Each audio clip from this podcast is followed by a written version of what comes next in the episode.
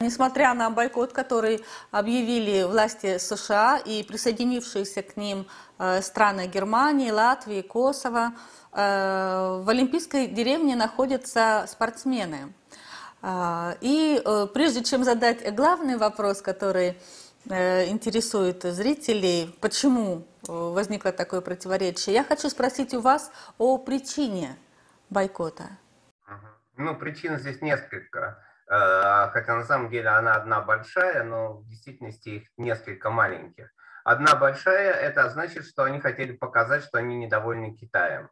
Ну, Соединенные Штаты недовольны Китаем, и они должны были изобрести некую формулу, которая покажет, что они недовольны. Они ее назвали дипломатическим бойкотом. В действительности же участие американских официальных лиц в Олимпийских играх вовсе не обязательно, поэтому никакого бойкота нет.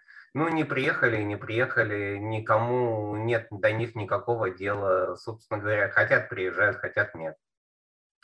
А почему именно так? Во-первых, они должны были как-то э, как э, отреагировать и как-то это назвать. Они это назвали дипломатическим бойкотом. Во-вторых, они должны были э, обидеть Китай так, чтобы не обидеться самим. Поэтому э, дипломатический бойкот – это что-то такое с, с самими собой выдуманное. А в действительности никакого бойкота нет, и никому нет никакого дела до того, что они там придумали.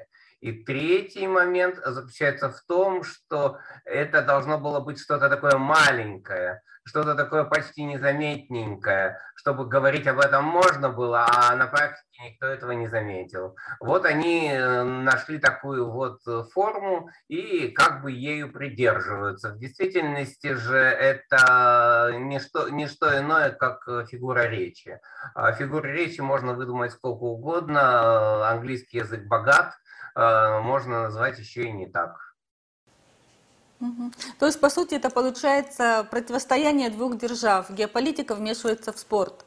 Ну, геополитика всегда вмешивается в спорт, политика тоже всегда вмешивается в спорт. А спорт тоже иногда влияет на политику, а, собственно говоря, зачем он тогда еще и нужен. А, а, что касается, вмешивается ли он, ну, в Китае это не особо замечают, конечно. А в Китае, конечно, хотели бы, чтобы все было вообще по первому классу. Но если американские официальные лица не хотят приезжать на Олимпиаду, да, ради бога, а пусть э, сидят в Америке, страна большая, можно, можно тоже поехать на лыжный курорт. А в Китай ехать им вовсе не обязательно. И я думаю, что это э, скорее а, фигура, которую Запад опять-таки хотел выдумать для э, журналистов, для медиа, а в действительности же это совершенно ничего. Ну и не будет их на открытии. Ну и что, открытие что ли не произойдет. А что касается американских спортсменов, они имеют самую большую делегацию – а, больше, чем китайская, больше, чем российская, несмотря на то, что, казалось бы, а, в Соединенных Штатах зимние виды спорта не так, чтобы очень популярны были до недавнего времени. Я думаю, что а, зимние виды спорта в Соединенных Штатах стали популярнее после Олимпиады 80-го года. До 80-го года это было очень незначительное участие. А вот где-то к 1984 году уже американская команда что-то из себя начала представлять.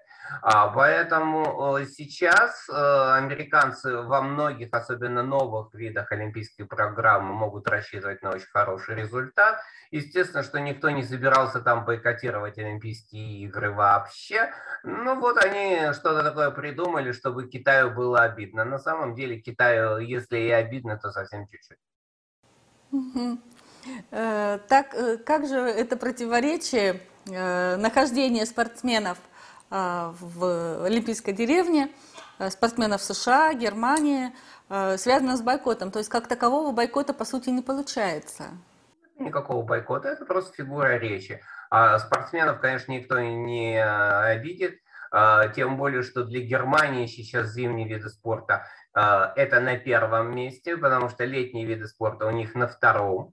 В зимние виды спорта они вкладывают очень большие деньги. Наверное, это самые большие деньги в мире. Ну, может быть, исключая норвежцев, где зимние виды спорта – это просто национальная религия, и австрийцев, которых это тоже национальная религия, но они вкладывают значительно меньше уже, но тоже вкладывают.